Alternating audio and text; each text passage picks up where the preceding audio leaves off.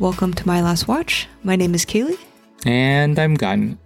We're coming back from a short hiatus. We just missed uploading an episode last week, but it really feels like it's been several months since we've recorded. I agree. It does feel like we've missed months of recording. Yeah, so I almost feel a little bit awkward being back on the mic. And I miss my uh, podcast fam. So if you checked out our last episode from a couple weeks ago, the reason why we were gone last week is because Gunn went on a boys fishing trip to Alaska. I did go on a boys trip with the family. I it was my first trip solo with the father-in-law and then some family friends. Uh, I've been hearing about this fishing trip for years now. It was a really good group of people. First big fishing trip that you've been on. Well, this was my first fishing trip. Like I've oh, been done- fishing before. fishing and like Yeah, but it has been nothing like this. this is like Bear Grylls level fishing. Yes. What items did you pack? I know you packed a couple of different watches. I did pack some watches and I packed some rain gear because it was going to be raining, mm-hmm. but I was not fully prepared for the elements. The fi- the rain gear that I packed, it lasted me one day. The first salmon I caught, I ripped uh, the pants in the process, and the jacket was torn like shortly thereafter. Yeah, this was only a, a twenty Twenty dollar outfit that Yeah, was just like rainproof or weatherproof. And as soon as I arrived there, the local uh, buddy of ours looked at my jacket and he's like, "Yeah, that's not gonna. That's not a lot. That's not for made for Alaska." At least it was only twenty bucks. Yes, but the watches I packed to well, I had to pack modern watches, and this is when I realized the importance of modern watches. Like all, a lot of my pieces are vintage pieces, so they're not really waterproof. Right. Like even though they're divers, I don't feel comfortable having them near water. Especially when you're doing such labor intensive activities. Yes, so I packed uh, my Seiko Tuna solar watch, and then also my Seiko Turtle. That's a modern watch. So those are the two I packed. I only ended up wearing the Seiko Tuna to- the Tuna solar watch during my fishing trips. Is there a reason why you wanted to just wear that one instead of the other one you packed? I didn't know that fishing was so labor intensive. Literally every day we spent about six, seven hours fishing. Uh, we're doing snagging fishing, which is basically without a bait, you throw the hooks out into the water and you yank as hard as you can, trying to hook a fish or hook a salmon mm-hmm. in the back or in its tail. So we caught quite a bit of fish. Because you all kind of had a factory system going on. You would catch We had a sweatshop that was going on in one of the so you would catch- garages. catch the fish. And you said the first fish that you caught, it took about an hour to catch one, right? Yes. And after an hour or so, I caught my first salmon. But before then, I would catch uh, the rocks or logs, different logs, and I would think it's a salmon. I start like yanking really hard, like getting all excited, only to find out it was just stuck on a rock. But then the first salmon I caught, I knew right off the bat because it's a different type of pull because it takes the line the opposite direction and it just yanks it really fast. And so that first feeling of catching my first fish and having it run away with a line, I was instantly hooked. Pun intended. Uh-huh. I've never gone fishing for the purpose of eating the fish, but something that I mentioned that you agreed with is that when you're catching the food and you're killing the animal on your own, it definitely makes you appreciate it a lot more and not be so wasteful. Like we're definitely eating all the salmon. You have you so caught. much more. Yeah, you're totally right. Mm-hmm. You have so much more respect for that animal. Mm-hmm. There's not going to be any salmon that we waste from this trip. And we brought back a ton of salmon. Beyond catching the salmon, you also mentioned that you got a very good wrist workout. You may have gone up an inch, hopefully, maybe. It was a, well, it wasn't just a wrist workout. It was a go- good full body workout because we were doing the snagging technique when it came to fishing, and I was doing that like seven, six, seven hours per day, but also with crabbing. hmm It was a great wrist workout or forearm workout because you're pulling out these pots that are 250 feet deep in water and that weigh at least 50 pounds or so. And this is when it's not good if you have T Rex arms to be doing this sort of work. Yeah, but I luckily mean, I, had very long arms, so it didn't really it, I mean, it didn't take both, much work. We both know. you wouldn't let me release the photographic evidence, so I think our listeners will just have to trust that Gun has T Rex arms, which is totally fine. Nothing's wrong with that. It's just not ideal for crabbing. for crabbing, it was not ideal, but I think for snagging, it was kind of ideal to have that shorter wingspan. I got, I got No, jacked. it's true. It's true. I saw I saw that evidence, and I can't say. I mean, Gun's been doing like workouts at home, not But in not like preparation seven, for this hours trip a day. yeah. necessarily, but he's been doing workouts. Um, and I will say, you did look a lot more jacked when you came back. While you're in Alaska, obviously a lot of the time was spent fishing and crabbing. And while that is very active work, there's also lots of time for you to kind of just reflect and clear your mind. So, how is that? How is it to just like have time to yourself and reflect? After returning from this trip, that was one of the things that stood out the most. Fishing really gives you that opportunity to kind of unplug for, you know, however long it is. And really, you're just in, you know, Mother Nature's element where I needed this time off to kind of reflect and see, you know, kind of think more in depth of my career right now or everything that's going on. But also, outside of that, it kind of gave me some time to take a few steps back and think about my watch hobby that kind of got extremely intensified during the pandemic. Mm-hmm. While I was fishing, it made me realize that watches at the end of the day, it's an equipment, it's a tool that brings us convenience. You know, like I had my tuna that was perfect for fishing because of its lightweight and the ability for it to go underwater and you know being a diver's watch i had no problem wearing it and those elements. But there's so many watches that i've collected where it was more so the focus was being an heirloom piece and i had that sentimental like romanticized feelings or attachments towards a watch. And that i think made me purchase a lot of these watches during the pandemic where i really don't think i mean i, I was thinking about it, i have watches that i haven't worn in months. Mm-hmm. But then I would say more than half of my watches don't have that function to it, where I just have it in my collection that I hope to pass down as an heirloom piece, but it doesn't really provide any sort of, you know, function to my daily lives. I feel like this is a Yeah. pretty big shift from some of our earlier episodes. Yeah. because you might be hesitant to admit this, but in our earlier recordings, you expressed that one of the most important things was the looks and how the dial appeared, and that function wasn't as big of a concern. It That- was all mostly about the looks. Correct. And I just went overboard with my em- emotions, I think. Like, I, I, I admit, I just got emotionally attached to watches or Seikos that I'd see. And I just want to purchase every piece I can get my hands on that was from a certain era. Yeah. But then it, like during this trip, I was really thinking about do I really need 20 watches or, you know, over 10 watches in my collection? Of course not. Like, I honestly, I only need like, well, I don't want to. Yeah. What is that number? What is that number? Hmm? What is that number? I, I don't want to say that number, Okay. but Hmm. it definitely shouldn't be this high.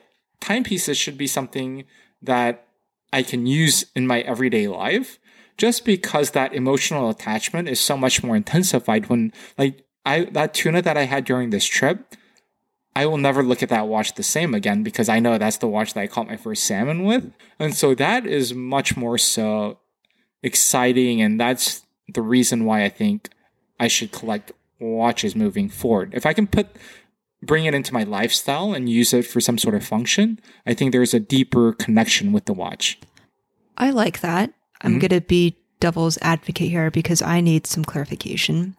There's some watches that you have, such as your chrono watches, Yeah. or watches that you want, such as the Ming, which don't really have a huge function other than looking cool. Does that mean you're not interested in collecting those watches anymore? I'll, I'll still be interested in Well, collecting those but- watches. They, they still have function though. Wait, well, I They mean, it's not the just. time just as well as your other watches, though.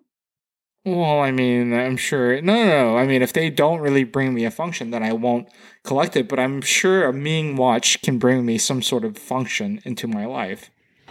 But that I'm just saying now, if I really don't have a need for these watches, I'm not just going to collect everything I see just because I love the dial. Okay.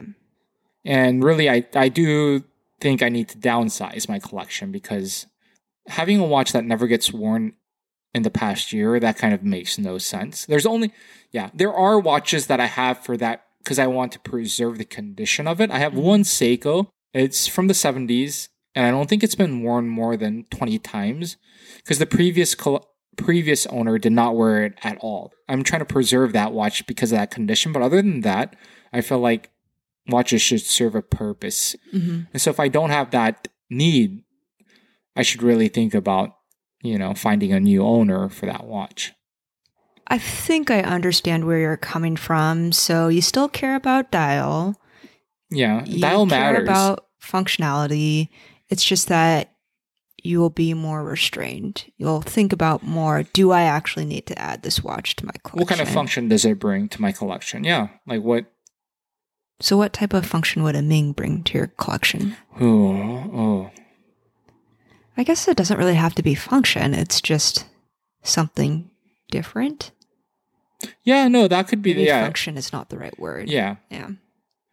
I'll just be much more careful in the process moving forward. And I, I will be wanting to downsize where I sell a few of my vintage Seikos that really don't get worn at all. Speaking of selling Seikos, Yeah. not pointing any fingers, Mm-hmm. We really haven't had much success or any success on selling Any success. the first Seiko, Mhm. the blue quartz watch. And I did say, I don't want you to rush the process. I want you to sell it for something that, a, a price point that you're comfortable with. But I think it could be a little bit more aggressive in trying to get Yeah. this watch. Well, sold. first, well, yeah, what I've learned is that maybe vintage Seikos, well, this is a vintage Seiko quartz. right. So they're not the easiest watches to sell just because it's such a niche group of people that are interested in vintage Seikos, especially quartz watches. There's not that big group of people. I think there's a lot of people that are interested in Seikos, but it's mostly modern. I don't know. I think you might just have to hustle more. Or I no, no, but like I was thinking rather than I know the original plan was us to move up from one vintage Seiko to a Nomos campus and trying to work our way up and finding watches. Mm-hmm.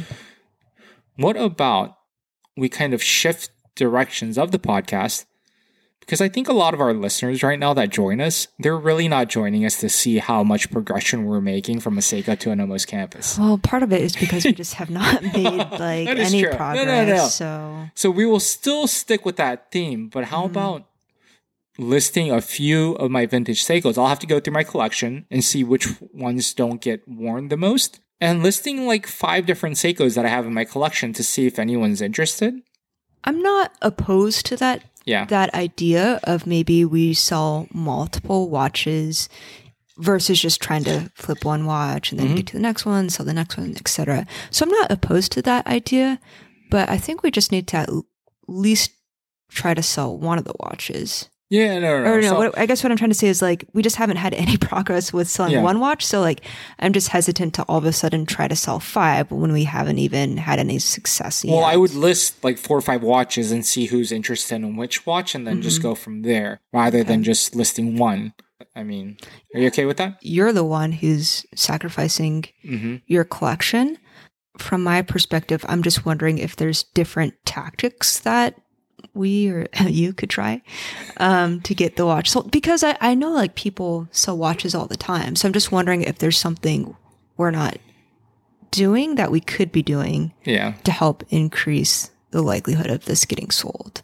I mean, neither think of us would- have ex- really much experience with this. No, no, no. I think with this new, yeah, I'll have to list it to more places. But then it's really hard. Like you have to get like all these verifications, and you need to sell more than five watch. Like it's, I didn't realize how difficult it was. Certain sites won't let you list or sell a watch unless you've sold five previously, and that's why I wasn't able to list it to certain places because it just got denied. Because I would post it, and they're like, "Well, you don't have any." Credentials Yeah. or something. Hmm. But well, yeah, we'll figure something out. But I was thinking that might be a better method since we haven't had any interest. Now we have a potential path forward with this project. We have a new direction. Potentially, Mhm. I think we'll have to explore that more Yeah. this this upcoming week. One last thing that I wanted to talk about before we sign off, a little bit of a follow up to our previous episode about football. One of the things that you and your coworkers did last year was this challenge where each week you choose a team that's going to win their game. But you can only choose a team once. Do you think that would make sense? Am I phrasing this right for our listeners? So, for example, uh, if I said, okay, this week the Seahawks are going to win their game, in subsequent weeks, I can't pick the Seahawks again to win their game. Correct. So you can Mhm. only only pick one team once. Last year, I actually won this The challenge. Yeah, you won the poll. I got the furthest in this challenge. Was it? Po- did you get all the way to? I think I got all the way to the postseason. Yeah, you did get to the playoffs. Huh? So I would have won this challenge if I actually put in twenty dollars into this. yeah, Unfortunately, it doesn't sound like you guys are doing that. not This this, year. year. Yep. I, I like the challenge because it makes you engaged in more than just your team. So I think we should try to do that this year, just between us. Okay. I don't know. Maybe we'll wager a bet Well- down the line. Well, both of us escaped week one. We chose the right teams, Hmm? I chose the Seahawks. and I chose the Chargers. So, how about each week when recording the podcast, we'll choose our choices for next week? Okay, I like that. Yeah, yeah. Okay, so week two, let's take a look at all the different matchups. In the beginning of the challenge, because if you lose one week, you're totally out. So you actually want to be very conservative to start. So you want to choose more of the obvious wins to begin with. And then obviously it will get harder as the season goes on, but you don't want to risk just being knocked out super early. That's why I went with the Seahawks for the first week I already have my team for week two. is because I knew our team was going to be pretty good and I wanted to wait a week for me to see how the other teams performed. All right, Gun. So for week two, uh, who are you choosing? But should I use them already though? That's the thing. I want to make sure. Do I want to? Oh, I'll let you go first. Who, who are you going to choose, Crispy? I'm either going to go with the Rams Oh, or are the Buccaneers. But it, it's Oh, wait, wait. Those are the two teams that I had in mind. no, but it's it's fine for us to choose the same. Yeah, well, no, I'm not going to choose the same. well, well, I'll let you go first. Those are exactly Well, the two teams I had in mind. The Rams will be playing the Colts, and the Bucks will be playing the wait, wait, no, no, no. Falcons. the Falcons. Yeah, yeah. I'm going to choose the Rams because I know that. I mean, we, we just played the Colts and Carson Wentz wasn't looking too Sure, hot. trash. Matthew Stafford was looking pretty good, so I'm gonna lock in for the Rams. We're really going to choose the Rams are in division, right? Really? You have no loyalty to that? I mean, I'm gonna have to choose them eventually, so I'm gonna choose the Rams. Ah. in that case, I'll go with the Bucks. All right, locked in. Bucks and the Rams. Let's go Hawks, though. That's the Go most Hawks. important game. That's the most important. I agree. Thanks everyone for tuning in. It feels good to be back. Yeah, it does feel good to be back, and hopefully you enjoyed our fishing or my fishing tales, chasing tales. Uh, all right, we'll see you next week. All right, we'll see you next week. Watch fam. Bye. If you're enjoying my last watch so far, please give us a five star rating or review on Apple Podcasts. It really goes a long way to help get the word out on the show. Thanks so much.